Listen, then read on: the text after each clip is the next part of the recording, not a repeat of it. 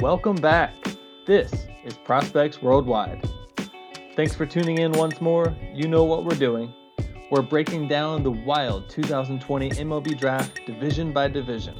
We've covered half the draft so far, knocking out the AL East, NL East, and AL Central, scouting each one of their standout draft picks. Now we go to the NL Central, where it's anyone's division to win for the next few years. Today I'm your host, John Giles, and this is Prospects Worldwide. I am glad to say, after one long episode off, the family is back together. I am joined by the entire crew once again, and as always, first up, the owner of Prospects Worldwide, the Viceroy of Velo, Jake Tillinghast. Jake, how's it going, man? Not too bad. How are you? Doing well. How's that nickname? Another one, another day. I got a whole list of them now, man. That's all I did yesterday. I just I just made a list. I got 76 of them. like I said, the whole crew is back. So that means I've got Zach Wild Thing Silverman and Chris wasn't here last week to get a nickname, Clegg. How are y'all doing today? We're good. Are we sticking with Wild Thing? Is that my my uh, fifth grade nickname coming back? Eh, it's, it stuck last time. You shouldn't have worn those glasses. What's my nickname? Uh, that's what this podcast is about, Chris. Figuring that We're out. actually not talking about the NL Central. We're talking about your nickname. No, we are talking about the NL Central. We'll figure out your nickname later. And I'd actually love to continue chatting, but last time we went a little long, and the NL Central is loaded with picks. So I want to thread the needle today. I want you to give me all the information you can about these prospects, but you get extra points for expedience. So we've got about 30 newcomers to the division. Let's get to know them now, starting with the Pirates selecting Nick Gonzalez. So he's a bat first infielder who's going to live and die with his offense. He's probably going to land at second. I, I don't know where he lands on the defensive spectrum. Zach, tell me about Nick Gonzalez. Does he have a defensive spot? Does it matter? The answer is yes and no. He has a spot. It'll be second base, maybe the outfield. Doesn't really matter because the kid absolutely rakes, and if you can hit, they'll find a spot for you. And I don't think there's anybody currently on the Pirates that is standing in his way in terms of anything in terms of playing time. So no Adam Frazier. It doesn't matter that Frazier's their three hole. No, does not. Okay. Yeah, I mean, Nick Gonzalez is really good. He's got lightning quick hands that play, honestly, probably some of the best in the class.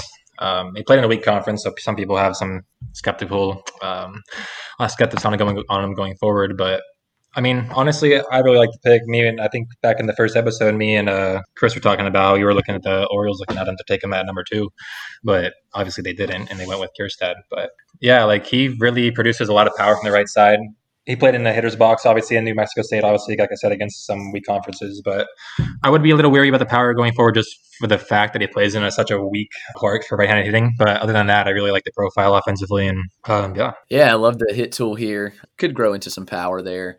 Seen a lot of comps to like Keston Hiura, which is really intriguing. That would be probably like a high end comp. But man, I love the floor. It's very high floor, great hit tool. Love the pick here.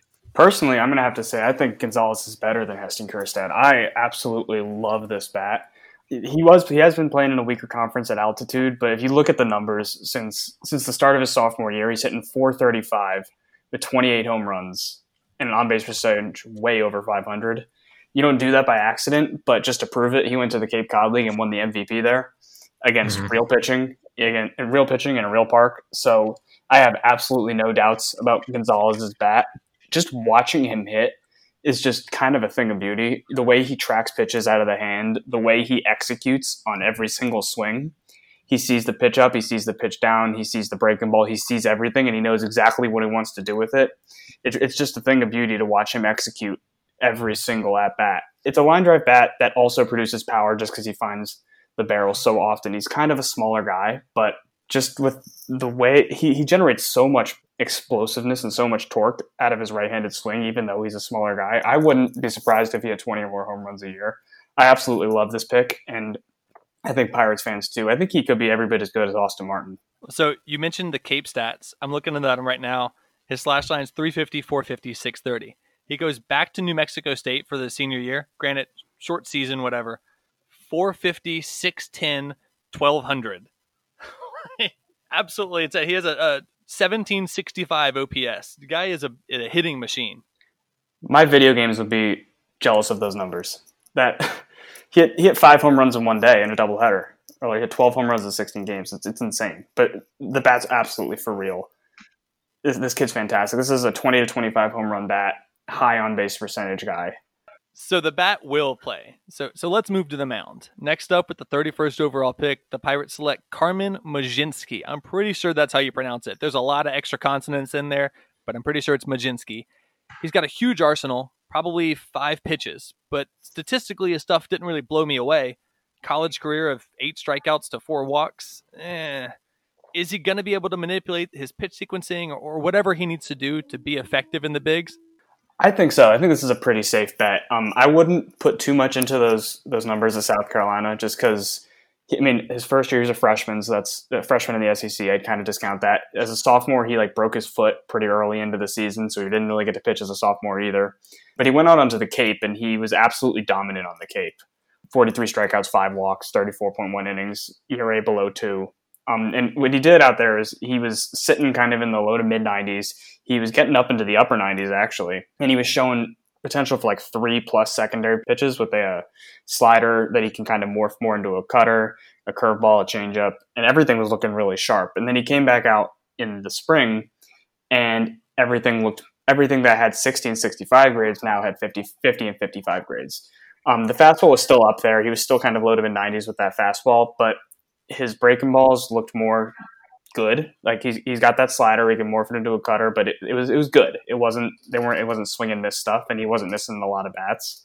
So that's probably where he settles into going forward. He's probably this kind of number three, number four starter, a ground ball guy who can eat up innings. I think I think he does. Even when he was kind of down this spring, he had the feel to still pitch effectively. But so I think I see him as a number three, number four starter.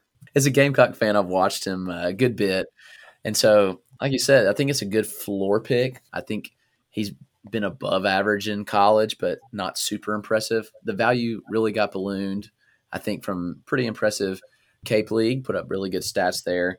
But he's got a lot to like.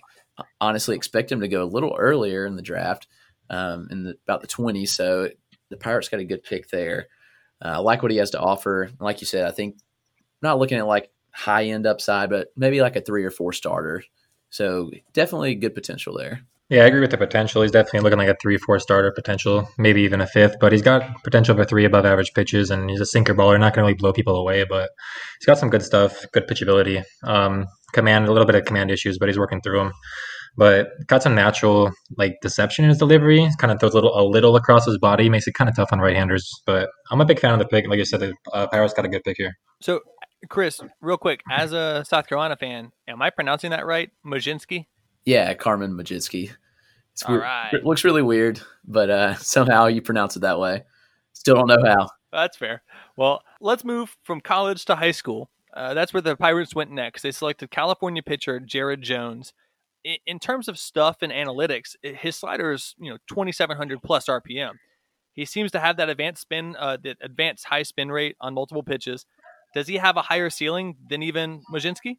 I would say a higher ceiling just due to him being the prep. He's got some more room to kind of grow. Mlodzinski, like I said, he's kind of growing into the, or we all kind of said, he's kind of growing into that three, four, maybe fifth starter role. Because he's not really too overpowering, but Jones has overpowering stuff. Like you said, I don't have the spin rate numbers on him, but he's got some really electric stuff. Everything is really high, high velocities. Started working the curveball a little more during the um, quarantine. It was looking pretty nice. Um, in his bullpen, he's kind of started posting a little bit more, and it looked a lot more crisp. It was a little loopy and more or less just kind of like just one of those get me over, stay off my high uh, high velocity stuff. Because even his, his changeup, he's throwing the high 80s, but he's got really good arm action and a really good break on his pitches. Fastball is up to 95, 97, touches 99.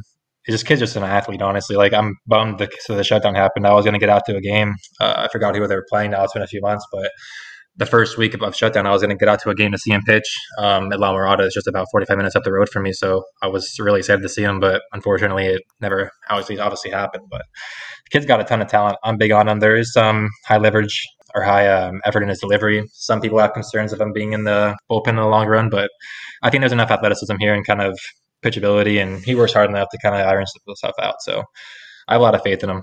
Yeah, it's an interesting di- dichotomy there between the arm strength and the athleticism, and then the fact that he's also six one with a relatively high effort delivery. So it's kind of you have a lot of starter traits and then a lot of reliever red flags. So it'll be interesting to see him go forward. But I think you hit the nail on the head with just really explosive stuff is what you're buying.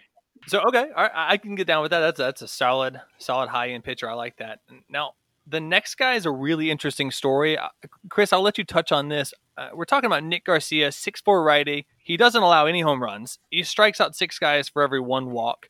Is this like a lack of competition thing? I, he's from D3 Chapman University. Or, or, is he a true player? Yeah, he, he looks the part uh, for sure. Like you said, I don't think he got the looks that a lot of the higher end college players did because he was a D3 guy from Chapman. I mean, he blew away the competition. Then again, there's the questions was it because low end competition? I don't think so. I mean, he's got all the talent in the world. Uh, Dan O'Dowd actually compared him to John Smoltz. That's pretty lofty. I think he's first round talent, honestly. And so they got a good pick here. He's got three pitches that have a chance to be above average to plus in the fastball, cutter, and slider.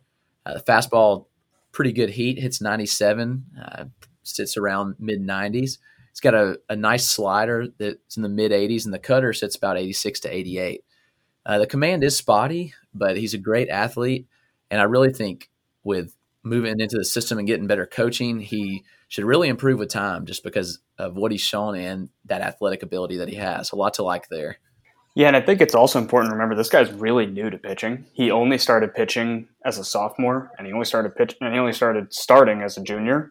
And already, I mean, he's as you said, he's got those three above average to plus pitches, and he can already kind of move between his slider, which has more depth to it, and his cutter, which is you know a harder pitch that um a little tougher to square up. He doesn't have much of a changeup, but again, he's new to pitching, and the command is already starting to improve. As you said, it's still below average, but everything is trending in the right direction. And I think if this guy either had a full season or if he pitched for a for a more well known program, I think we'd be talking about a much much higher pick here. I think the Pirates are getting really good value at uh, at Garcia. Yeah, that that's always the tough thought process is are these stats legit or are they just fake against you know little league comp? If you are able to decipher the true guy through those D three ranks, you get yourself a gem that no one else sees. Yeah, absolutely. And again, like like Zach touched on, he's really new to pitching, so you're not getting one of these guys with X amount of innings on his arm. He's only pitched about a year and a half, two years. So, and even this year, he didn't really get a full year and So he's just been kind of bullpens and stuff. So you got a really fresh arm, and like they touched on, I think there's a lot of talent here. There's a lot of a lot of stuff to like in the fastball, the cutter, the slider, and just give him some more time to work in the system and some get get some pro coaching. And I think he can he can turn out to a decent pitcher. Yeah, I don't think the stats even matter. I mean, just look forget the stats look at the stuff. The stuff is there. Absolutely. Yeah that's fair. Now now the next pirate i'm particularly fond of because he played his college career right down the road from me at app state. Uh, he doesn't even need to change his laundry. He keeps his old college colors and everything becoming a pirate. It's another pitcher jack hartman. He's got a great high spin cutter and a developing slider. It looks to me like a great combo to profile as a bullpen arm. Are y'all seeing the same thing yeah, honestly, when you said he didn't have to do his laundry, I, I had a, and you said he was you were right down the road from. I kind of thought you were going to do his own laundry or something like that. But oh, I would, sure I would if you wanted me to. but um, yeah, like you said, I think he's a reliever for sure. Um, I think it's definitely a project to kind of work through for the Pirates with this one for sure. There's a lot of swing and misses, but his rush, his uh, delivery's a bit rushed. His arm tends to lag a little bit. He's got a lot of talent in there, but the command is just not there right now. It's got a lot of stuff to iron out, but there's some talent. If the Pirates can iron that out, he'll have a career. If not, you're looking at just kind of organizational depth here, in my opinion. So taking the pitchers, keep on going with the Pirates. They keep doing it. Move to the final pick. They select Logan Hoffman, another small school, this time Northwestern State in Louisiana. So again, I might doubt the competition, but the results are clear. Uh, short season, he had 105 batters faced, zero earned runs. He did allow a home run after a, a two out error, uh, but the results still they don't lie, unless do they? I think there's some legitimacy to it. I don't think this guy's a future ace or anything. So he's a smaller guy at 5'10, but he commands his stuff really well. And and that tends to be huge on, on the college circuit, especially in these like mid-major conferences. Hoffman, Hoffman sits kind of 90, 91 with his fastball. Uh, he's got a good curve that he can locate, and his ability to kind of mix those two pitches along with a, a changeup have helped him big time at uh, Northwestern State and before that at uh, Colby Community College out in Kansas. He actually did pitch on the Cape Cod League. He was solid there. He was a reliever at a 354 ERA, 27 to 8 strikeout to walk ratio. So he was he was solid there in relief. I think if you're going to keep him in the starting rotation, the stuff might be a little light. Uh, he's probably a number five, like number four, number five at best. You think the hope is, especially since he's only five ten, you might want to just kind of move him to the bullpen, let his stuff tick up a little bit, and become a fastball curveball guy that he can locate. The good news is he's actually he's pretty young for the class. He doesn't turn 21 until November, so he's really the age of a sophomore. So that's an upside. That's that's a plus there. Okay. Well, I, I like the young guy. Uh, that should always be that the small advantage to help him develop a little bit. So so let's call it on the Pirates draft. A, a ton of pitching potential, which you know the Pirates have needed in recent years. So let's move across the border into the Buckeye State. The Cincinnati Reds had the 12th pick, selecting Austin Hendrick, prep outfielder from, of course, back in Pirates country, West Allegheny High School, just outside of Pittsburgh. People are going to fall in love with his power and speed and, and defense, but he he does have a lot of swing and miss, He's got a really aggressive swing. It is fun to watch, but is it going to be effective? I definitely think it'll be effective. Like obviously, there is definitely some concerns. He's been working a lot on those concerns with his lower half. There's a ton of moving parts. Um, over the last just year, he's made a lot of strides in it. There's just a lot of like coiling, or I mean, the coiling is not bad, but it's just a lot of like moving parts with his legs, his knees, his his hands, just really everything. But like I said, the last year or so, he's been kind of cleaning it up helping kind of help that hit tool a little bit. That's really the problem. The power's always going to be there. This guy's got some of the best bat speed uh, on, the, on the prep class. Like I said, Nick Gonzalez probably has one of the best in the in the entire draft, but Hendrick's right up there with him. And on the prep circuit, he's probably one of the best. It's pretty fun to watch, and his his swing is literally just geared to try to drive the ball in the gap, try to pull the ball deep, and see what he can do. But yeah, I, the hit tool I probably have around settling around a 40. If he can improve those uh, and that improve that movement, probably looking at maybe a 45 at best. But I don't think it'll really probably get there. Probably settle only on a 40, but he has good power. It's probably going to be 60, potential 70 power, but it's probably going to settle around 60 as well. He'll have good OBP numbers. He's going to strike out, but the OBP will offset it. There's, like I said, there's a lot, some hand movement to get rid of, but it's worked. And in that ballpark, left-handed power plays really well. Yeah, I think we're definitely talking about some of the best bat speed in the class, as Jake mentioned. He generates his power. He's not the biggest guy in the world, but he generates his power just from ridiculous bat speed from the left side. He just explodes on the ball, and it's really natural as well. Um, the hit tool, I, th- I, have hope for his hit tool. I think he's going to hit in pro ball, and I think he's going to hit in the major leagues. He might not hit 300, but I think his swing is quick enough. He he's a mature enough hitter that I think he'll be able to tap that power consistently. Um, I, I, like the pick too. I think we're looking at a 30 plus home run bat with you know solid on base percentages, which absolutely plays. And I think this is one of the few guys where the shut, shutdown was actually good for him because he was playing up against the Pittsburgh area high school competition, which isn't that great. He'd already established himself, so there was really only nowhere to go for him but down. So the the shutdown was really good for Hendrick, and this is this is a this is a special bat, at least in terms of that ferocious bat speed. Yeah, I think he hits enough to tap into that power. I mean, the power's going to play in that ballpark so well. I mean, he's going to mash balls out of the park. There are concerns about the hit tool, but I think he he hits enough. I mean, to be an average hitter, probably in the big leagues. Y'all, you guys hit on a, a ton of great things. Not much else to say, but I do like the pick. I do like the power, and especially how it will play in Great American Ballpark. So you you guys are high on Hendrick, probably rightfully so. Maybe the hit's going to come around, but everything else is there. So what do you think about the next guy, pitcher Christian Roa? He doesn't seem to wow me. Decent stuff, not electric, but all of his pitches seem to be developing well enough. Maybe like a high floor guy, Tanner Burns, maybe.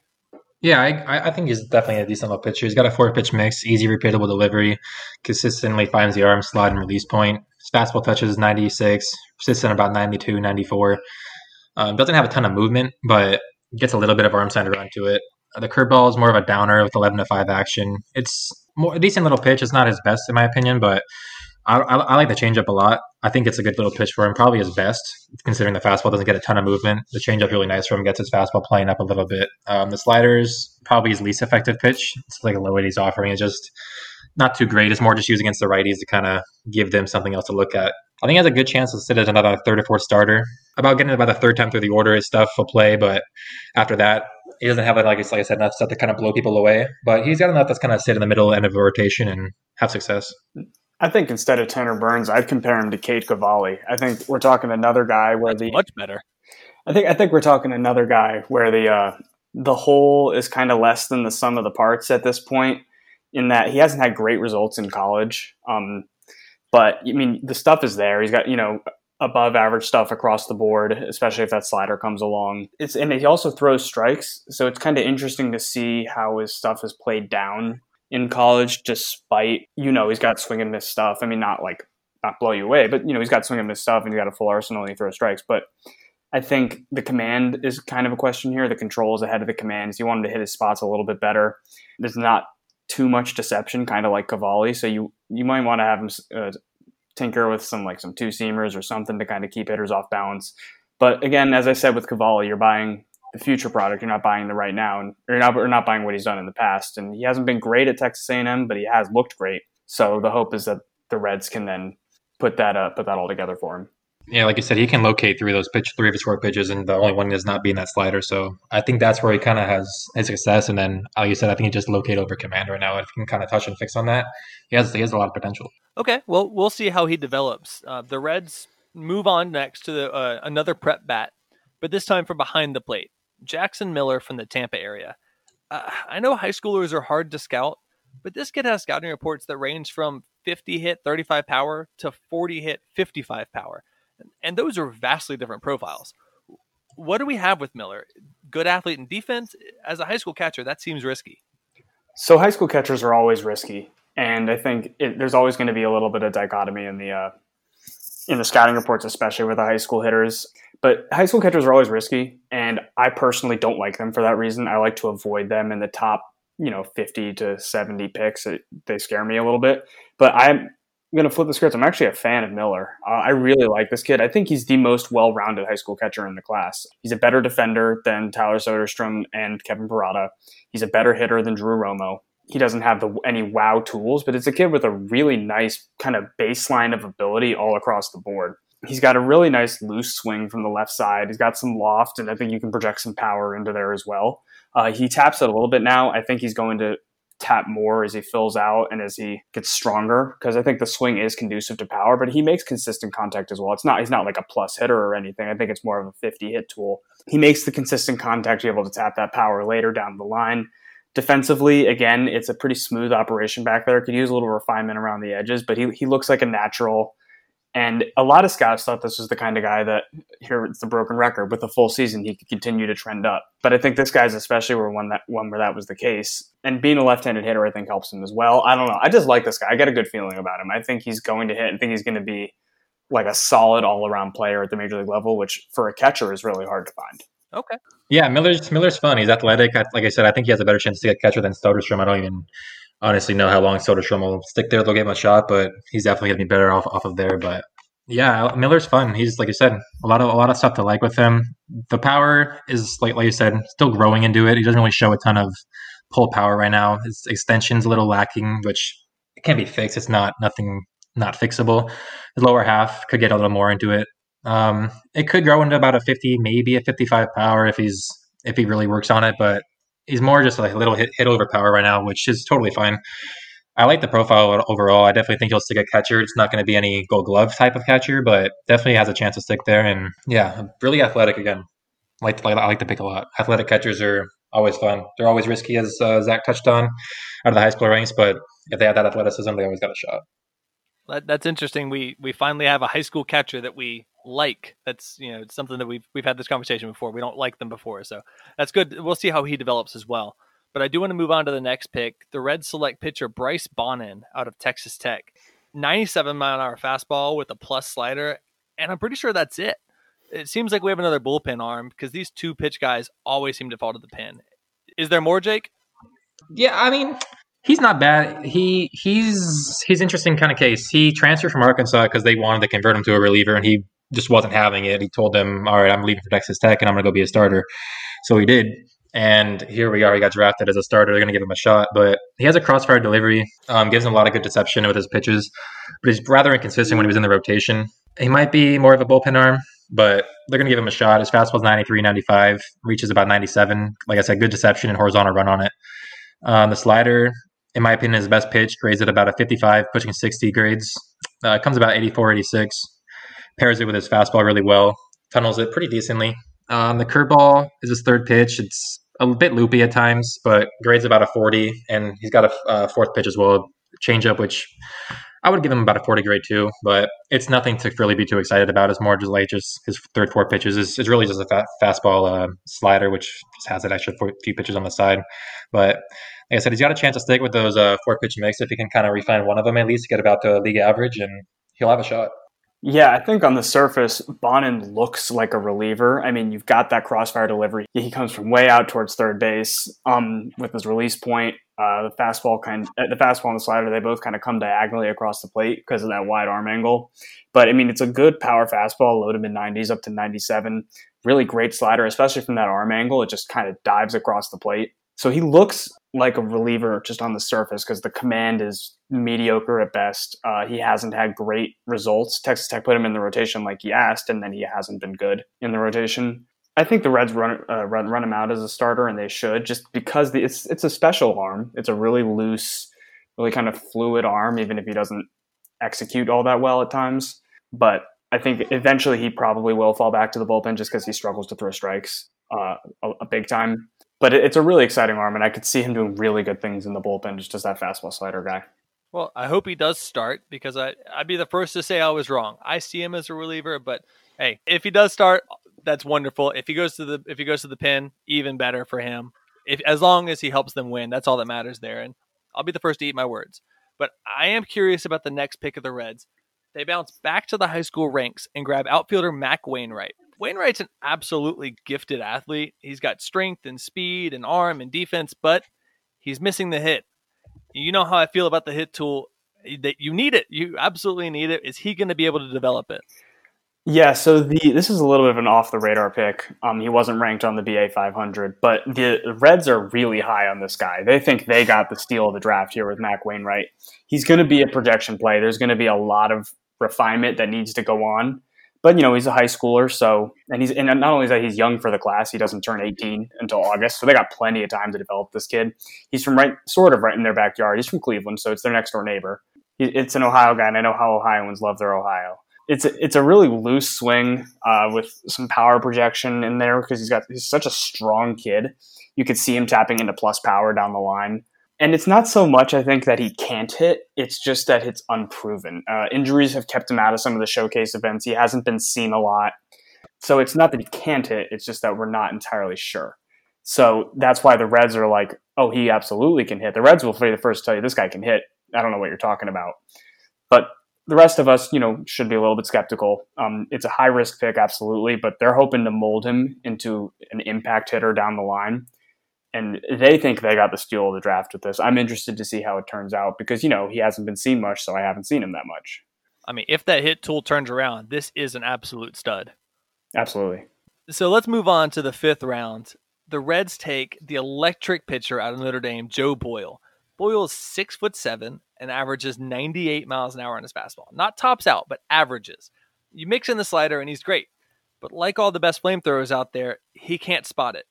I know the stuff is tantalizing, it's similar to Wainwright's athletic tools, but will he be able to pick up his command enough to actually play? I don't know. I mean, he definitely looks like a bullpen risk with no control, but man, that arm is exciting to watch. I mean, it's a true 80 grade fastball he regularly reaches 100, tops out at 102 to 103. I mean, the massive frame just intimidates hitters at six foot seven. He was projected as a top three round pick out of high school, but instead opted for Notre Dame. Uh, he's got some of the best arm strength in the class. He also overpowers with a slider that reaches the upper 80s. Control, like you said, is a major issue. It's well below average right now. And even in this shortened season, uh, college season that we had, he walked 13 batters in eight innings he does have potential. He's got to really work on refining that command. But right now, man, it looks like he's just a flamethrower that that can't hit his targets at all. But there is some potential there when you can throw that hard. always got to like that. And I just thought about something with that. He's six foot seven, which means he has extension.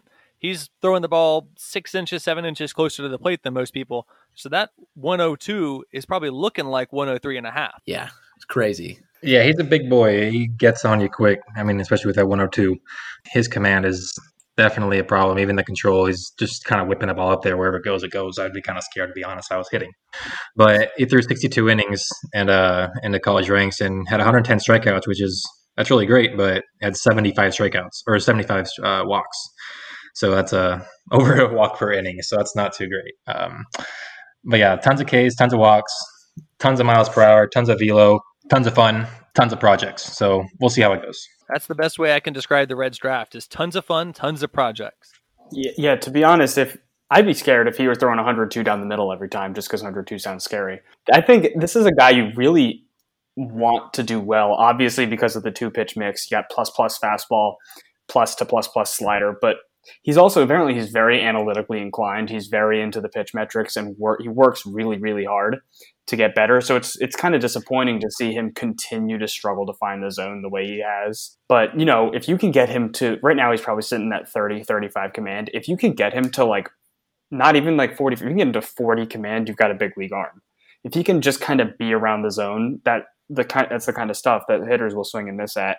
And again, that we're talking youth here. He's young for the class. He won't turn 21 until August, so that's a plus. But the, the command is just scary in terms of how bad it is, especially if you're a hitter. Yeah, and as you said, he's really analytically inclined. So it's good to see the Reds picked him up, and they probably know that about him. And they picked up, I mean, probably half the driveline team this offseason, last last last two years with with Bauer coming to the team, and also that's a team that's really focused on all that stuff with all the TrackMan, Rapsodo metrics, and all that, trying to improve your spin rate, pitch to your best abilities in a way. So he found the right team. So if he's going to be successful, it's probably going to be with the Reds. So it's it's good to see they picked him up in the fifth round. Nothing much to lose here. Hometown guy as well. He's from uh he grew up just outside of Louisville, so it's I guess, I guess that counts as hometown for Cincinnati. It's pretty close. Close enough. Zach, he uh he needs your glasses from Wild Thing. he get he has to get that control. He, he can have them. I'm not I'm not pitching too much anymore. Uh, if Are you willing to give him those? he can have them. I, I think a five eight. I'm a five eight lefty in the 70s. I don't think I need them. Hey, what some teams out there that needs that, but there is a there is a lot of potential with that Reds draft. Uh, but let's move over uh, to the next team in the NL Central, the former lovable losers, the Chicago Cubs, picking 16th overall. They do grab the best shortstop in the draft, Ed Howard. I don't want to speak the role of a scout, but from what I've seen, he looks like he's 50, 55, 60 grade on pretty much everything. Is he going to be an all around serviceable, serviceable and solid, or one of the best in the league? Yeah, I don't think you're looking at a guy that has standout tools. Ceiling's definitely not as high as like your Bobby Witts or CJ Abrams from last year. But like you said, he is the best shortstop in this class. Um, super, like uh, just across the board, above average at everything. A few plus tools in there. He has a good approach at the plate, makes repeatable hard contact, he really makes impressive bat speed, and his frame is projectable. So I think he only continues to add power and strength to his bat. Uh, he's a smooth defender, and he definitely sticks at the position. Unlike a lot of these guys, I think he's the one that will stick at shortstop long term. He's a plus defender there. He's got an above average arm, high baseball IQ. And so, all around, he's not going to be flashy, but he is going to be good at everything that he does. So, I like the pick a lot. Lot to, lot to offer there to the Cubs. Yeah, I think the best way to describe him, he's just a baseball player. This kid is kind of what you look for in a baseball player. He just does a little bit of everything well. You know, good good hitter, good fielder, plays the game high energy, um, good feel for the game, especially for a high school player. He he he has a high baseball IQ, as you said. He's just a baseball player. That that's it. That's it. All right. yeah, pretty much just a little fun little story on Ed Howard. He was um, back in the day, like probably six or so years ago, he was on the Little League World Series team from uh, Chicago that won the championship, and then Theo Epstein gave him a little speech. Uh, Ed Howard was in the, like I said, a part of the team listening at their high school. Theo said, Jackie Robinson West. There you go. Yeah, that team. Um, at their high school or college, whenever they're draft eligible, the Cubs will be ready watching. And apparently, Ed Howard wasn't going to let them pass him up. So, fun little story there. But yeah, Ed Howard's a fun player. He's really smooth. At shortstop, like I said, he's definitely going to stick there. Um, he's got a lot of room to grow into, too. He's 6'2, 185. So, some room to grow into. So, it's definitely some power down the line. I like the pick a lot. Eds have someone, or the Cubs have someone fun to, to play with. Nice. It, it looks like the Cubs absolutely killed it with that Howard pick. And if he develops the way that you know we're saying, and he just maintains above average and everything, they the Cubs will certainly be happy, and Theo Epstein will certainly be happy. But what about the next guy, Burl Carraway, the pitcher out of Dallas Baptist? I took one look at the stats, and, and it, sure, it's a wow on the K rates. He gets 16 strikeouts per nine. You couple that with a pretty lofty walk rate; it's like five and a half per nine. It gets less appetizing. You couple that with the fact that he's likely a pure reliever. Eh, I, I'm starting to not like this as much. He has lights out stuff, but these types of relievers are becoming a dime a dozen nowadays. Like we were talking about earlier, 100 mile an hour fastball, but no control. What makes him special? Uh, he, he's fun. Like me and Zach touched on before, we're not really big fans of taking the reliever this early, but I think it just has to do with the five round draft. People are just if they wanted a guy, they felt he might not drop, and Carraway was definitely the best reliever in the draft, just strict reliever. So the Cubs wanted him, I guess, and I, I, I apparently they had a, probably a plan with wanting to get left-handed relievers or left-handed power arms in the system or something, as we'll get to in a few picks as well. But yeah, he's he's fun. He's like you said, a lot of Ks, a lot of walks, um, deception in his delivery, a ton of deception. Kind of creates some command issues, but he's got a quick delivery. and Arm can kind of lag a little bit behind, but the fastball is fun. It works up in the zone a ton. Had the second highest spin rate in the class, twenty seven oh eight RPMs, and the curveball was just as impressive. It was upper upper seventies and had a twenty eight eighty three. It was ranked eighth, but still really impressive. But the two pitch misses really, really consistently wipe out stuff. It's just if he can command it or not, but he still gets some ugly swings out of the zone with it and all. But I'm not a huge fan of the or the um, the reliever this early, but like I said, he's he's really strong. He'll he should move relatively quickly as long as he can keep some command in. He'll he'll always have some command issues. He probably won't ever be a closer due to it, but he reminded me a lot of um, right when I saw him. Just of uh, another guy who just debuted last year for the Rays was he pitched at Dallas Baptist as well. Was Colin Poche. They're a little different. Poche uses his fastball like ninety percent of the time or something wild, but they both are pretty pretty similar pitchers. They remind me a lot of them. Yeah, I think what makes Carraway special is that fastball curveball combination from the left side. I mean, you're up to 98 with the fastball plus curveball, and then again, he's also he's got that kind of it factor when it comes to pitching late in games. He wants the ball in the ninth inning. He's going to go right after hitters. He doesn't really know where the ball's going all the time, but he's going to do his best to go right after hitters. it's it's a real closer bulldog mentality, and that's kind of what sets him apart. That said, I don't like college relievers this early. They are kind of a dime a dozen. Even when you got the ones that stand out at first, kind of like Carraway, I think you could find them later in the draft. You're getting the best one now, but the guys later, I think, could be every bit as good. So I'm not a fan of relievers this early in the draft either. All of, of the relievers in the league right now, I would say 80 of them, 80% of them, 90% of them were turned starters or turned from starters that just couldn't make it. So I'm not a big fan of drafting relievers in general, but draft the starter, see if he can stick. If not, shorten his up his shorten up his arsenal and move on. Well, we're not a fan of drafting relievers high, but if you're a fan of being wildly entertained by watching a physical Adonis just being gifted on the baseball field, you're going to like this next guy, Jordan Nwogu out of Michigan. He's built like a defensive end because he was one. And and now he just crushes the ball. He has elite speed to go with it. He has a hard time adjusting to curve and change ball or change ups, but I do hope this guy pans out because he looks like he's going to be the most fun player to watch. Yeah, he's like you said, he's really exciting to watch. I, I, would I would slow a little bit on the elite speed, but he's definitely showing sixty, pushing seventy grade speed. But he, he's like I said, he's he's big. He's 6'3", 235. Shows great bat to ball skills, ability to kind of bar- barrel the ball up consistently. Even when he's fooled, he kind of keep his hands back and show ability to kind of hit the ball hard. Just really physical in the box in the outfield, just all around. He has a just a lot of big power. He kind of show up in game as well. Decent little hit tool to work with.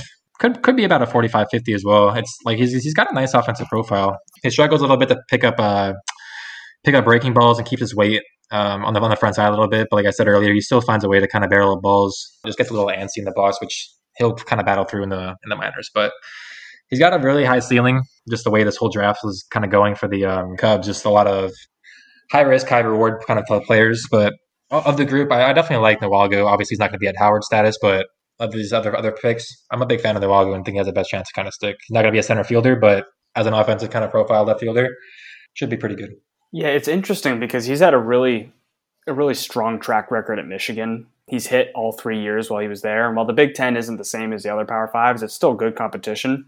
He helped carry them out to the uh, to the national championship series against Vanderbilt last year.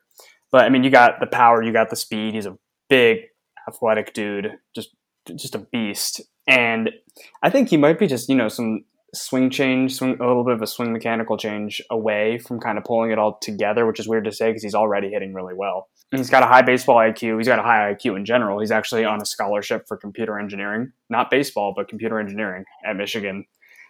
Uh, genius dude. And I think if you, he, he keeps his hands pretty close to his body in his swing. It's a tight, kind of a tight swing.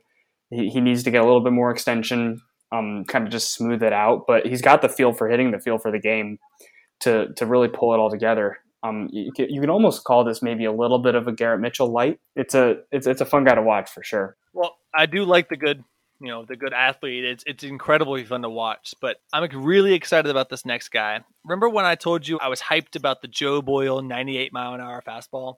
Well, the Cubs draft Luke Little, who hits 105. Chapman's record could easily fall with Little getting some work and strength.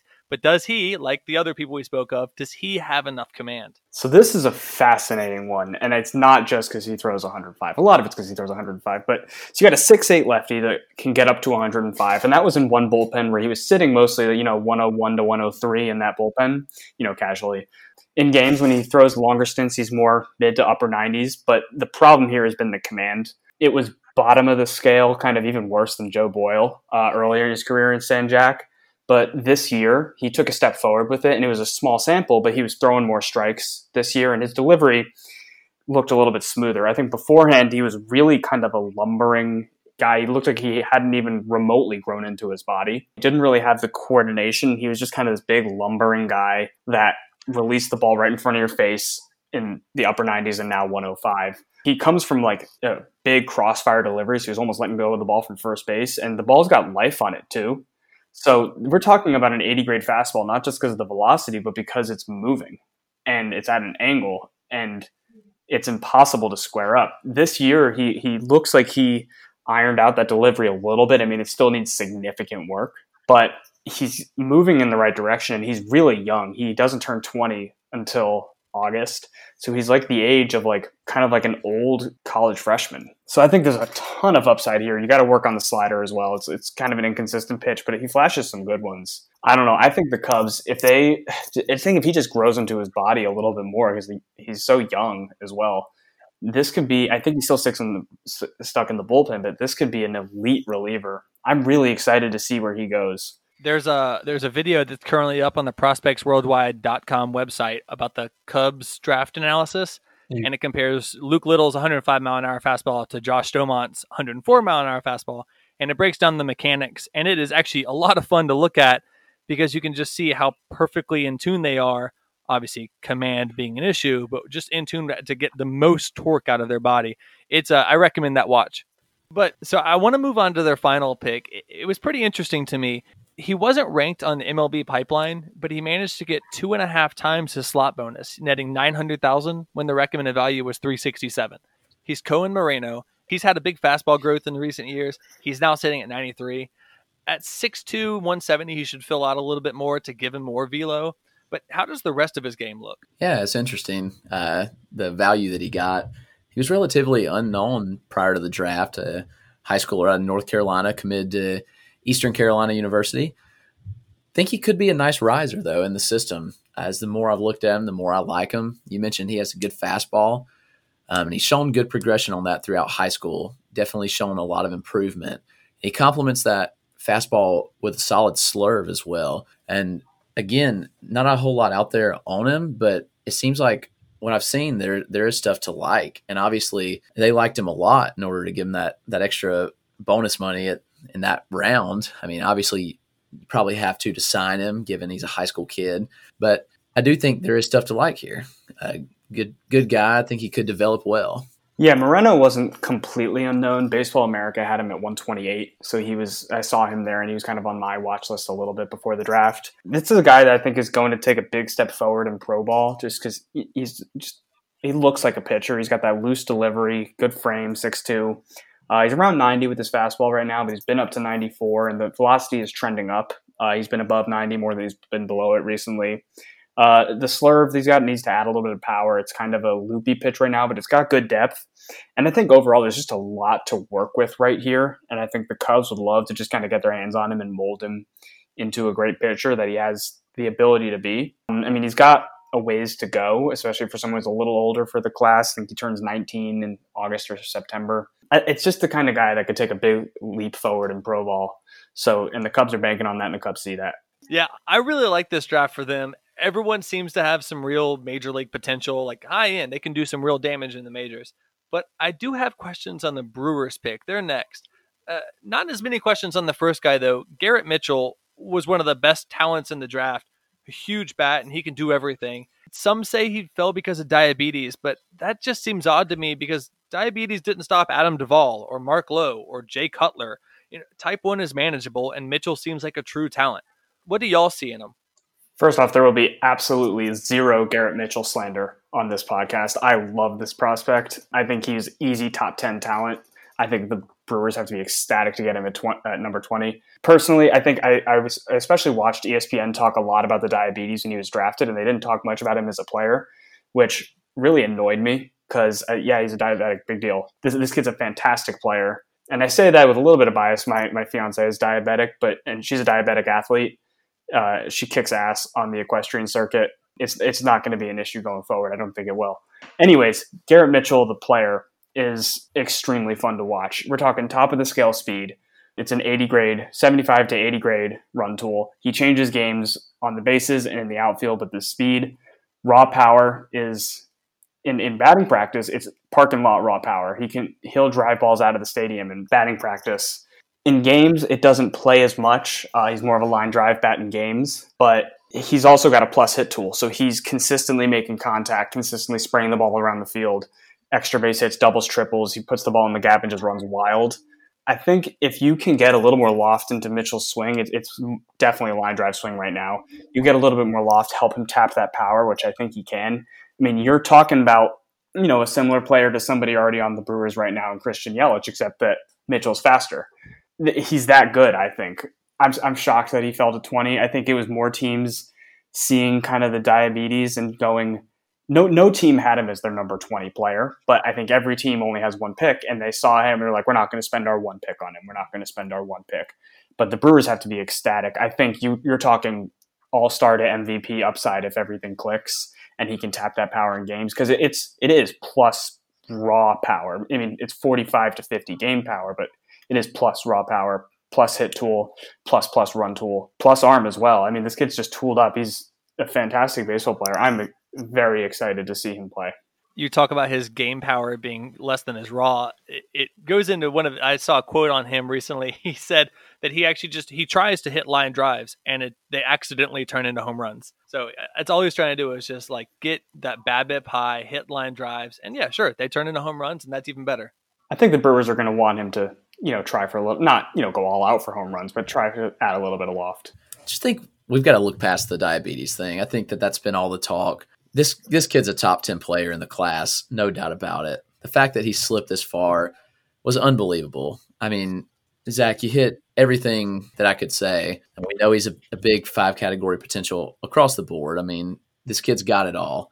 And so we just need to put this conversation to rest because it hasn't diabetes hasn't stopped him at any point of his playing career so far.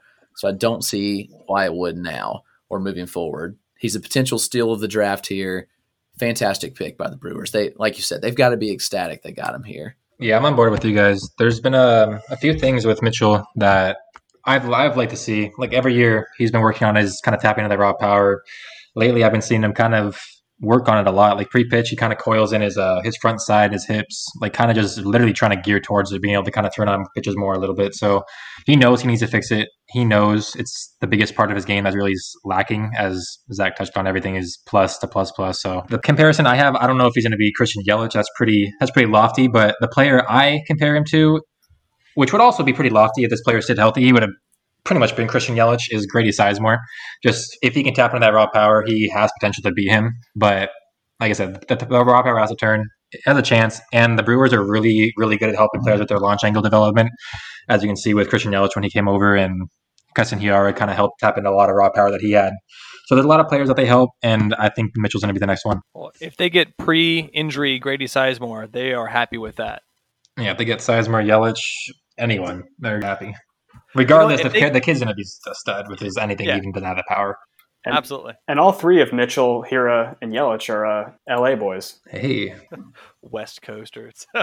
so we are high on Mitchell. Absolutely. But like I said, I do have question marks on the Brewers draft. And they start right here. Freddie Zamora from Miami. I'm not sure what to make of him. The talent does seem to be there, but he got suspended for Miami season, and then a knee injury happened. And for a shortstop, I imagine that knee injury could be just devastating what's odd is these events happen at the same time. Literally, the press briefing was February 12th. Zamora suspended to begin season. February 13th, Zamora out for season with ACL injury. What do we do with Zamora? How do we view him as a player? Yeah, it's a strange progression of events that led him up to this draft. He's a glove first type of player.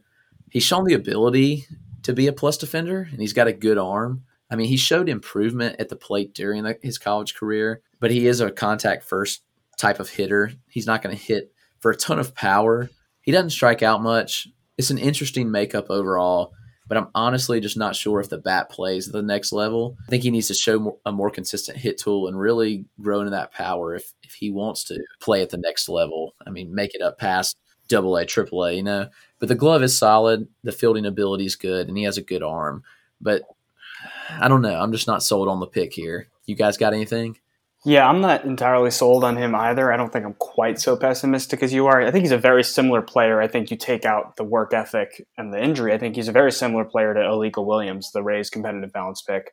Kind of a guy who's always been a sound approach, line drive kind of bat. He's been hitting from he hit for more impact uh, as a sophomore, so he's he's starting to tap a little bit of power you know, get it up from a 35 maybe to a 40 45. But of course, he's glove first. He he had he can make the the uh, highlight reel play with anybody. I think he's still working on the routine play, kind of keeping his focus from pitch to pitch. I think there is some nice upside here in kind of in a shortstop who can really hit. Uh, you know, 10 to 15 homers a year, good on base percentages. That's if he kind of gets Zach together, which, you know, I've never met him, so I'm, I, I don't know what his deal is. I'm, I think that's kind of all I got to say on his, on his work ethic. But if the Brewers can pull him together, I think there is some nice upside here. But you know, this early in the draft, I, I wasn't a huge fan of the pick. I think there were better players available, but we'll see. We'll, we'll see what happens with Zamora. Well, the next pick is an infielder Zavier Warren, and he has a bat. He's able to make steady contact. Power might be limited some, but the average and OBP are certainly going to be high. What's weird, Zach? He's listed as a shortstop. He played shortstop at Central Michigan, but I know you said you thought he might catch instead. What's with the positional question marks? So he was actually drafted as a catcher. The uh, the Brewers announced him as a catcher. He caught in high school out in Detroit, in the Detroit area, but when he got to Central Michigan, they needed him uh, at shortstop. So he spent three years playing shortstop for the Chippewas. He definitely doesn't stick at shortstop in pro ball. Um, he's more of a the the tools kind of profile better as second base and th- or third base, but I mean, if you can get him to catch, he's an athletic kid. He's got a high baseball IQ, great feel for the game. If you can stick him back there and kind of help him iron out those kind of rough patches in his game, I think you're talking about the bat profile is fantastically back there. profile is solid in the infield, but as a catcher, you got yourself a steal. He's a completely professional hitter in the batter's box. He, he and, and, that's both the left and right-handed batter's box. He's a switch hitter, but it's it's an absolutely pro approach. Uh, he hunts his pitch. He works counts. He makes consistent line drive contact. He executes lots of doubles and triples. Not a ton of home run power. He's just not the biggest guy in the world, but he can run into some occasionally. But he's just hit everywhere he's gone. He hit at Central Michigan. He hit on the Cape. And I think you've got kind of a baseline of a utility infielder. But if he can catch the bat profiles there, he'd be a starting catcher. Yeah, I, I like the I like it a lot. Like you said, the bat's nice. Um, I think he had a little, chances to get catcher. He played a like I think there was like five to ten games at catcher in college, but like I said, he mostly um, played shortstop and kind of split time at third base as well in a spot that I think he could um, end up. It's just I don't think the power is ever going to show up to kind of profile there. But I think he has a decent chance to stick at catcher if they can kind of work on him. It's definitely going to be a project, as we touched on. He hasn't really played too much there in the last couple of years. But I, saw some video that was posted on uh, YouTube. It was actually, granted, it was three, four years ago when this kid was in high school. But um, he looks good. He looked good behind the plate. He's added some little bit of weight now, which is fine. He still looks athletic now, but he does as he did back in the day. Pop time that he had back then was it was workouts, but it was a 1.9. Nothing crazy. Definitely solid. I think he has some some good actions behind there. The throws kind of sailed on him a little bit. He kind of rushes his throws, gets a little sidearm on him, but when he gets on top, he has some pretty good throws on there. Gets, gets him on target, and he has pretty good um, velocity on him. I mean, I like the profile. If you can get him to stick a catcher, it's pretty fun. I mean, switching hitting catchers are always interesting and fun, and if you have any any any defensive ability back there, it's always worth a shot. Let's actually move on to the next guy. I'm curious on, but eh, it's outfielder Joey Wiemer. He's just another guy I can't get a handle on. Eh, he's an outfielder with patience, power, bat speed, but still limited production. He does throw 98 from the mound, so he could have like a Ramon Laureano type arm in the field. But again, he just doesn't have a hit tool. Does he just need to fix it, slow down this max effort swing he has just to touch the ball? It looks like the rest of the tools are going to play. I think he does. And this is kind of the exact opposite of Zavier Warren. It's another Michigan native. He grew up just north of Toledo. So it's another Michigan native back to back, but he's, he's the exact opposite of Warren. Warren has hit everywhere he's gone with a pro approach. Wiemer has not really, or Wiemer, I don't know how it's pronounced, has not hit really at all, especially kind of at a mid major at Cincinnati. Uh, he's got a six-five kid with really long arms and legs, really noisy setup. He holds the bat really high over his head, he wiggles it around, and then when the pitch comes in, he drops his hands below his back shoulder, has a big leg kick, and kind of explodes towards the ball. It's a really noisy swing, and I think he's trying. It's almost like he's trying too hard. Uh, he's just got to honestly, he's just got to calm down. I mean, it's he's a noisy swing. It's an aggressive approach. He swings at a lot of pitches. He, he's just got to calm down because the bat speed is legitimate. He's got a really quick bat, and with those long arms and legs and strong athletic frame, I think he could be a plus hitter around, all around. Just calm down a little bit. You notice if you look at the numbers, he strikes out a lot, but then you look a little closer. He actually, compared to his scouting profile, you'd think he would strike out more than he does, really. I mean, he actually controls his zone fairly well, given everything I just said. So the natural ability is there. I'm I'm bought into this pick. I think if the Brewers can clean him up and just pat him on the back and say, "Hey, chill out. You're a natural hitter. You can do this without going up there like you're Gary Sheffield." I think they could have a kind of a, an all-around impact hitter on their hands. Well, you can't complain about an all-around impact hitter. That is, I mean, getting him in the fourth round, that's elite. So now with the Brew Crew's last pick, they take Hayden Cantrelle, shortstop out of UL Lafayette. Uh, I think Cantrelle dropped a bit because of his. Well, I know he dropped because of his lackluster start to the season. Uh, typically, he was a highly productive batter. He was actually one of 61 players with 25 extra bases and 25 steals. But then he just stunk in the beginning of this season.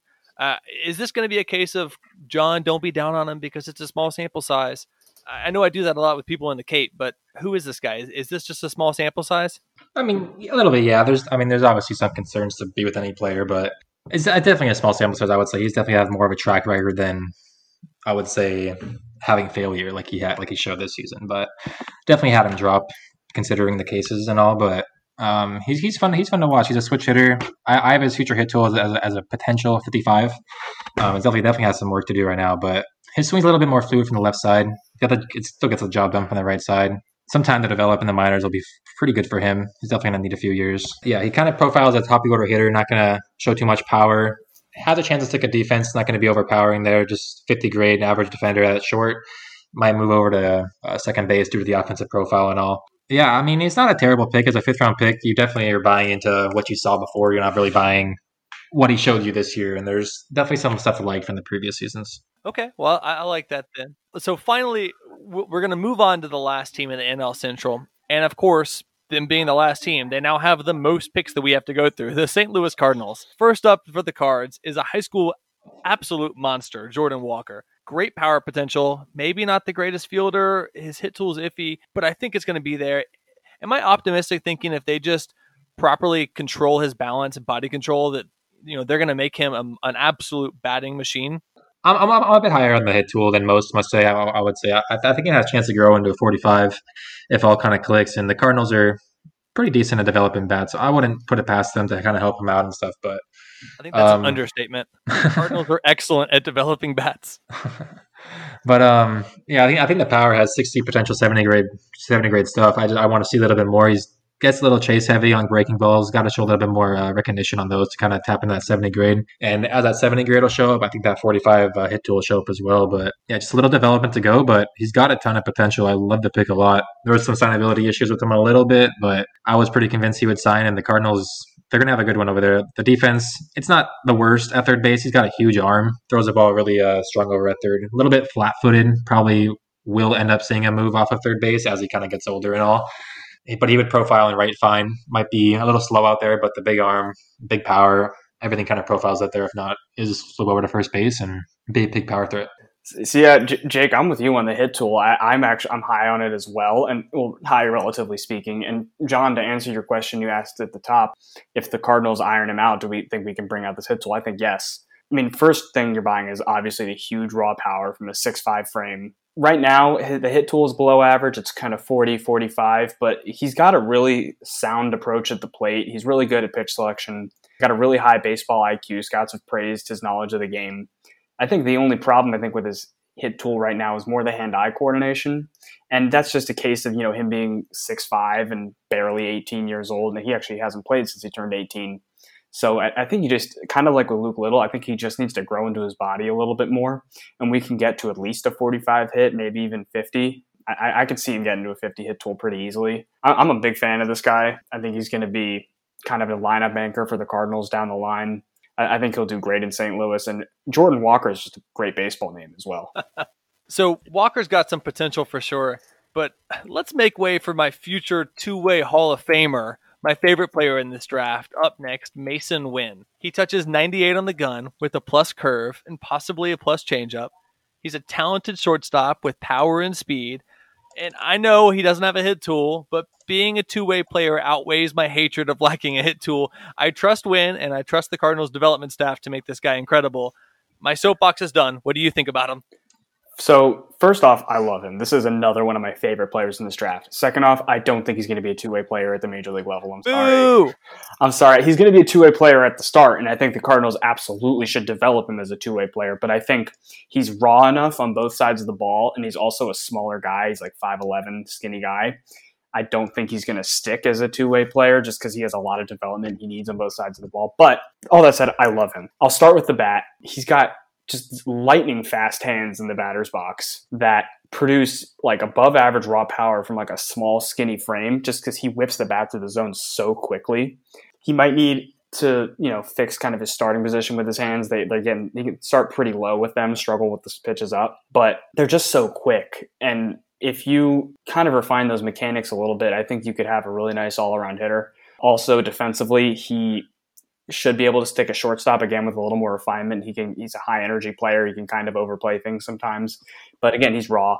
So you're talking about a shortstop with power and just lightning fast hands at the plate. You move to the mound and he's just as exciting. Uh, lightning fast arm again, it's the same guy. His fastball is running up to 98 before. It kind of sits low to mid 90s curveball looks like a plus pitch. It's got really sharp bite at times. It can be inconsistent. Um, it can flatten out a little bit, but when he throws his best ones, they look like 65 grade pitches at his best. Good changeup as well. Strike throwing could use a little work. Uh, and he's, since he's a smaller guy, there's always going to be questions about whether he can s- stick in the rotation. But I think just the ability here is so elite. He's one of the best just baseball players in the class. I love this pick. I'm really, really excited to see how he develops but I think he's got enough to go on both sides of the ball. Kind of with as a hitter, he needs to work on that hit tool. As a pitcher, he needs to you know hone in that command, get more consistent with the secondary stuff. I think he only makes it as a one one way, but it's really exciting either way. Zach, you're no longer invited on this podcast. Sorry, I only speak the truth. Yeah, this is this is one of my favorite picks of the draft. Honestly, I just really like what he has to offer. I don't again, I don't think he sticks as a two way player. It's really tough to do, but he's honestly like equally talented both as a pitcher and as a hitter. Like I mean, when you draw comparisons to Francisco Lindor at shortstop while also doing what he did on the mound, I mean, it's just insane what what he has to offer. I don't personally know like where he projects out best because he's he's that good at both of them but I do think he ends up focusing on one. But again, hard for me to say right now, but I do like this pick a lot. One of my favorites in the draft. All right, John, here we go. I think it could happen, but yeah. there's there's some skeptics. There's some skeptics. That definitely to be sure. Um, I'm gonna go do a parade real quick. I'll be right back. I don't think he'll ever be a starter by any means, but I think there's definitely a role, and by the time he'll be developed, I think the league will be kind of not more two way heavy, but there'll definitely be more players, I think, in the role that I'm going to kind of bring up. We've already kind of seen it kind of happening with Michael Lorenzen, but just a guy that can kind of play the field a few times a week, come in one or two times a week, throw an inning, maybe stay in there for two, three innings. He's got the stuff to kind of get through a lineup once, even twice. It's just the long term, the frame won't really probably hold up over a season, but I like like Zach said, they're definitely going to try it. They don't think it's going to happen. I have a lot of faith. They both touched on it. He's got a ton of talent on both sides. It's just, will he post it? Will he continuously tap in it on both sides? I think he can if he limits it, if he doesn't try to stick to a full time starter role, if he doesn't try to be a full time kind of shortstop, if he can kind of be that guy that just uh, kind of a Swiss Army knife, more or less. More, I, I, would I would see him more useful as Lorenzen is being used. I think the Reds kind of underuse Lorenzen a little bit. I think they definitely need to explore more of him, and I think the Cardinals are probably willing, considering they drafted two potential two way guys. I think they're going to be definitely willing to let Winn stick as long as possible. But we'll see. Well, you are the smartest person on this podcast. Uh, that's obvious now at this point. But let's move on to their competitive balance pick. The Cardinals draft Markevian Tink super young guy, one of the youngest high school seniors in the class. Good movement on his pitches, pretty interesting deception. I've watched some videos. The ball kind of jumps out of his hand before it starts any sort of movement. But he does require a lot of development to reach his max. What's the limit on Hence? First, I, I love the name Tink Hence, man. Great name. He's he does have a good feel for his three pitch mix. Uh, right now, he's got a plus fastball, and he's got potential b- above average offerings in his slider and his changeup. He's listed at six one, but he honestly looks really small. So I have some concerns about his frame. But like you said, he's still very young, so I do think that he could grow with time. Right now, his fastball sits about 93 to 95 with pretty good sink action to it. And he spins the ball really well. That's what I really like. He he spins the ball very efficiently and well. And on his slider, it sits between 76 and 81. And he's improving on his changeup. So he's been working on that feel for the changeup, which I think is really important. Um, and so if he keeps refining these, then there is some potential there. He does need to kind of grow into that frame a little bit because I do think there are some concerns there. But overall, there is some potential, and I do like it. Yeah, I think you're talking about another really fast arm, really loose, fluid delivery. Um, he also has been working on a curveball as well. He can kind of manipulate between the curveball and the slider just because he's got such great feel to spin the ball. And in addition to that changeup, that's a potential, you know, four pitch mix of all above average to plus pitches. I know injuries are a huge question just given his size. I mean, you want to be optimistic and say he's athletic enough to avoid that, especially since the delivery is so fluid. The realist in me is, is still cautious, but if he's healthy, I mean, you're getting an impact starting pitcher if he can withstand the the, the full workload. Yeah, I, I absolutely love this draft, this Cardinals draft so far. If he's able to develop properly, he really could do something special. But what's really special is their next pick because it's the other potential two way guy that Jake was talking about, uh, Alec Burleson from ECU. This guy kind of finessed his way to nine strikeouts per nine in college and was a hair under a slash line of 350, 400, 500. It looks like he's probably going to stick at first base since he's a tad slow, and he. I'll, I'll admit he probably won't stick at pitcher. But even if he is just a first baseman, he doesn't really have the power to stick there. I don't understand what he's going to do. I know I mentioned he would be a possible two way guy. I know the Cardinals are probably going to give him a shot. I don't really actually see it happening just due to the fact he doesn't have really plus stuff anywhere across the board. Like you said, more of that just finesse his way to it. He really does not stand out anywhere. Maybe the hit tool, if anything. He's not the best athlete. I don't know. The, I don't think the power is going to translate. He struggles versus lefties a lot, picking up balls, staying, staying back. He's really out in front, rolls over quite often. Lacks speed. Um, like you said, if he's a first baseman, he's going to lack that power. And at a power position, you're not really probably looking to start him there all the time. And he's at best, he'll be a platoon player. I don't think he's going to hit lefties too well. So this is, in my opinion, there's a lot, a lot to improve here definitely not the worst player. He's definitely got some stuff to work with, but I, because I, I, don't think he'll be a two way guy. Definitely to probably stick to being a just a first baseman outfielder, and that could help him tap into some some of his power. He's not the smallest guy. He's pretty pretty good size of him, so he's got he's got a chance. I'm just not the biggest fan of this pick. Yeah, I'm not a huge fan either, but the hit tool is a plus tool. Um, he's a 371 hitter over the last two seasons. He rarely strikes out, but then he also makes such consistent contact that he rarely walks. So even though he's a 371 hitter since the start of 2019, he's also only got a 408 on base percentage. I don't think the power is going to translate. It didn't really show up on the Cape. I think he could tap it a little bit, maybe as a 10 to 15 home run guy, just because he finds the barrel so consistently. And if he adds a little bit of loft, it might work. But as a first baseman, I don't think he'll hit enough to start. I agree with you. I think he's more of a platoon guy.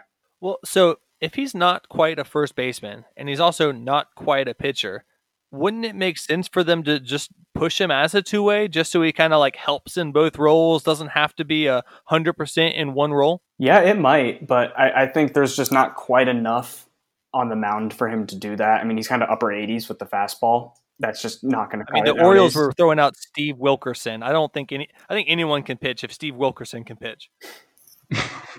Sorry for interrupting you. we'll see. I hope he pl- turns out the way he could because that's the lefty righty matchup. Winn being the righty, Burleson being the lefty. We could do some of those Waxahachie swaps. I like the look of this in the future if he can pan out. But let's move on to the next pick. The Cardinals stay in college and they grab Levi Prater. He's out of Oklahoma. He was actually behind Cavalli and Acker in that rotation, but he still had lights out numbers. It, maybe the stuff isn't there. He, he sits like 92. Honestly, he looks like he's best against lefties. That's a loogie role, but that role is dying with, with these new rules. What does he have in the future for the Cardinals? I really, really like this pick. Like you mentioned, he outperformed Cavalli this season. I know it was a shortened season, but I mean, just statistically, he was dominant. He's got great perseverance, great competitiveness.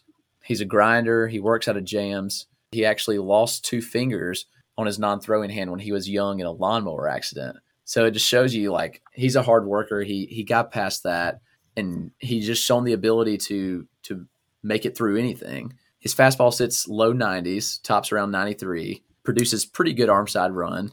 The slider sits around 80. Uh, he gets a lot of swing and miss with that, actually due to like you said against lefties. He likes to stand on that first base side of the rubber, and he kind of runs it away from the lefties. The changeup sits around 80 with pretty good fade.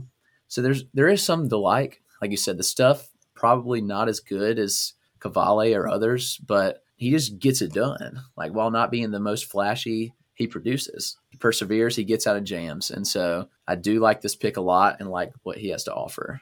So I, I do like that pick. Let's move on though to the fourth round. The Cardinals draft Ian Bedell, a pitcher out of Missouri. Again, not lights out stuff, but he actually pounds the strike zone with a, a, pretty good array of pitches that can sink, run, break, and and it seems to have pretty good command, putting his pitches right where he wants. It seems like a steal in the fourth. I mean, these pitchers aren't sexy, but they can play. Bedell actually did sign overslot. He signed for a larger bonus than either Burleson or Prater did. So he, he signed for eight hundred thousand dollars. But yeah, I think you're right about Bedell. He's a really interesting arm. Um, he grew up a Cardinals fan. He's uh from uh, Davenport, Iowa, about four hours north of St. Louis. Headed to Missouri, so you know he's a, he's a Cardinal. He's all he's already ready to be a Cardinal. He's a six-two righty who kind of sits in the low 90s with his fastball. He's kind of running up towards the mid 90s on the Cape. This spring, he was more closer to the kind of 90 flat. Didn't come out throwing super hard this spring, and that caused him to fall just a little bit but he's got a good curve, not a plus curve, but you know a good tight, a good tight one. A changeup. He's adding a slider, and everything kind of plays up because he's got above average command, but on top of the command, he really attacks hitters and he really works to control the zone. And especially since his really dominant run through the Cape Cod League, he's controlled the zone really, really well. It's not the hugest ceiling in the world because he's even though he's six two, he's kind of like not quite as skinny as Tink but he's you know kind of that skinnier frame, doesn't project to add a ton of weight. So he's probably more of a you know number three starter at best, number more of a number four maybe. Uh, you got to love the way he just kind of uh, throws his four pitches with conviction, hits his spots, and goes right after hitters. And he's performed at a high level uh, since the start of his sophomore year at Missouri, both in Missouri and on the Cape. Yeah, he, he's a nice pitcher. He throws from a fourth, uh, three quarters arm slot, mixes his pitches really well, commands them as well. He's got a ton of pitches, fastball, two seam, four seam, cutter, changeup, curveball, and his commands, like I said, commands them all pretty well.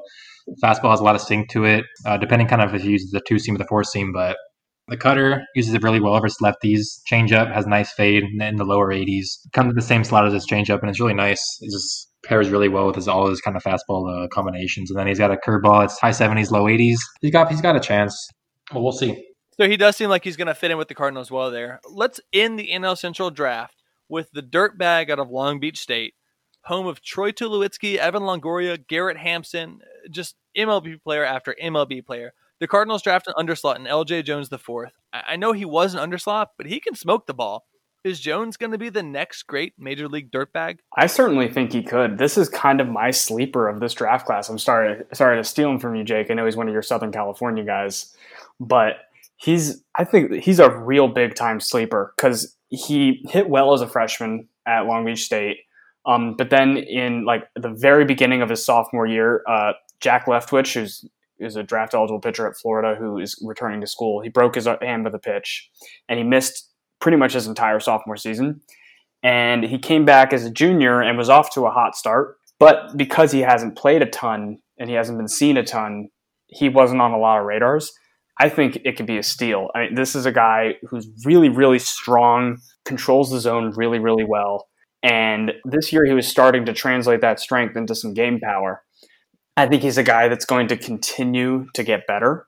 And I think he's going to get better quickly. I think if he had been seen more, I think he we'd be talking about him in the top 100 picks without being under slot. It's a really, really broad offensive skill set that I think he's just starting to tap into. I really like the swing. He generates a lot of leverage on top of his strength.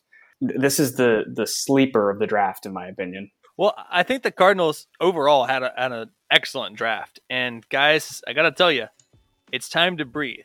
We are done with the NL Central and we will push on westward. We'll hit the AL West next. I know there will be plenty to say about the likes of Emerson Hancock, Reid Detmers and company. The West is exciting for sure. But before we say goodbye to the Central, I forgot to do this last time. As you tell everyone where to find you on social media and say your goodbyes, also tell me your favorite pick from the NL Central draft. Jake? I'll, I'll go with one of the local kids. I, I had to choose between Jared Jones or Nwogu from for the Cubs, but I'll go, I'll go with Jared Jones. Um, I'm a big fan of him. Like I said, I wanted to get out to see him this year. He's got electric stuff. He's just fun to watch. Like everything I see of him is just fun. I caught him last year, which he was still great, but I wanted to see what he had this year and see all the improvements and all. But yeah, he's fun to watch. He's definitely one of my guys I'm looking at. One of my favorite prep pitchers of the draft, and excited to see how he uh, turns out. And where can people find you on social media? At J Tillinghast, J T I L L I N G two seven, and then you can follow us at Prospects Worldwide at Prospects World W. Right. Oh, what about you, Zach? Uh, you can find me at Zach ZachMatt4 on Twitter as Z A C K M A T T 4 there are a bunch of first round picks that I love in this draft, so I, I can't, I technically can't pick uh, Nick Gonzalez or Garrett Mitchell. I think uh, Masyn Winn would be the easy one, just because he's the two way guy, but I really, really love his ability on both sides of the ball. So I'll go with Winn, not just because he's a two way guy, but because I think he's a special player on top of that. I'm mad at you because you obviously knew that was mine and you took that. But let's go ahead and go with Chris. Chris, what do you think? You can take mine as well. Yeah, it was definitely Masyn Winn. so took mine also. Uh, my homer pick will be Carmen Mlodzinski though from my Gamecock fandom. so love that pick. You can also you can find me on Twitter at Roto Clegg C L E G G. And as always, I'm John Giles. You can find me on Twitter at Puma Revive. That's P U M A R E V I V E D. My guy in this draft was Masyn Winn, the Texan Ohtani himself, but I will move it over to Jack Hartman because apparently I'm the one doing his laundry. Uh, so I'll be following Jack Hartman's career very intently. But guys, that's everything. The NL Central is in the books, and that'll do it. Make sure to go to prospectsworldwide.com for all of our scouting reports and articles. Those top 30 lists will be coming out little by little, so stay tuned for those. And as always, make sure to give us that five star review. You've listened to us long enough now. We're family, and families give fives. So until next time, I'm John Giles, and this is Prospects Worldwide.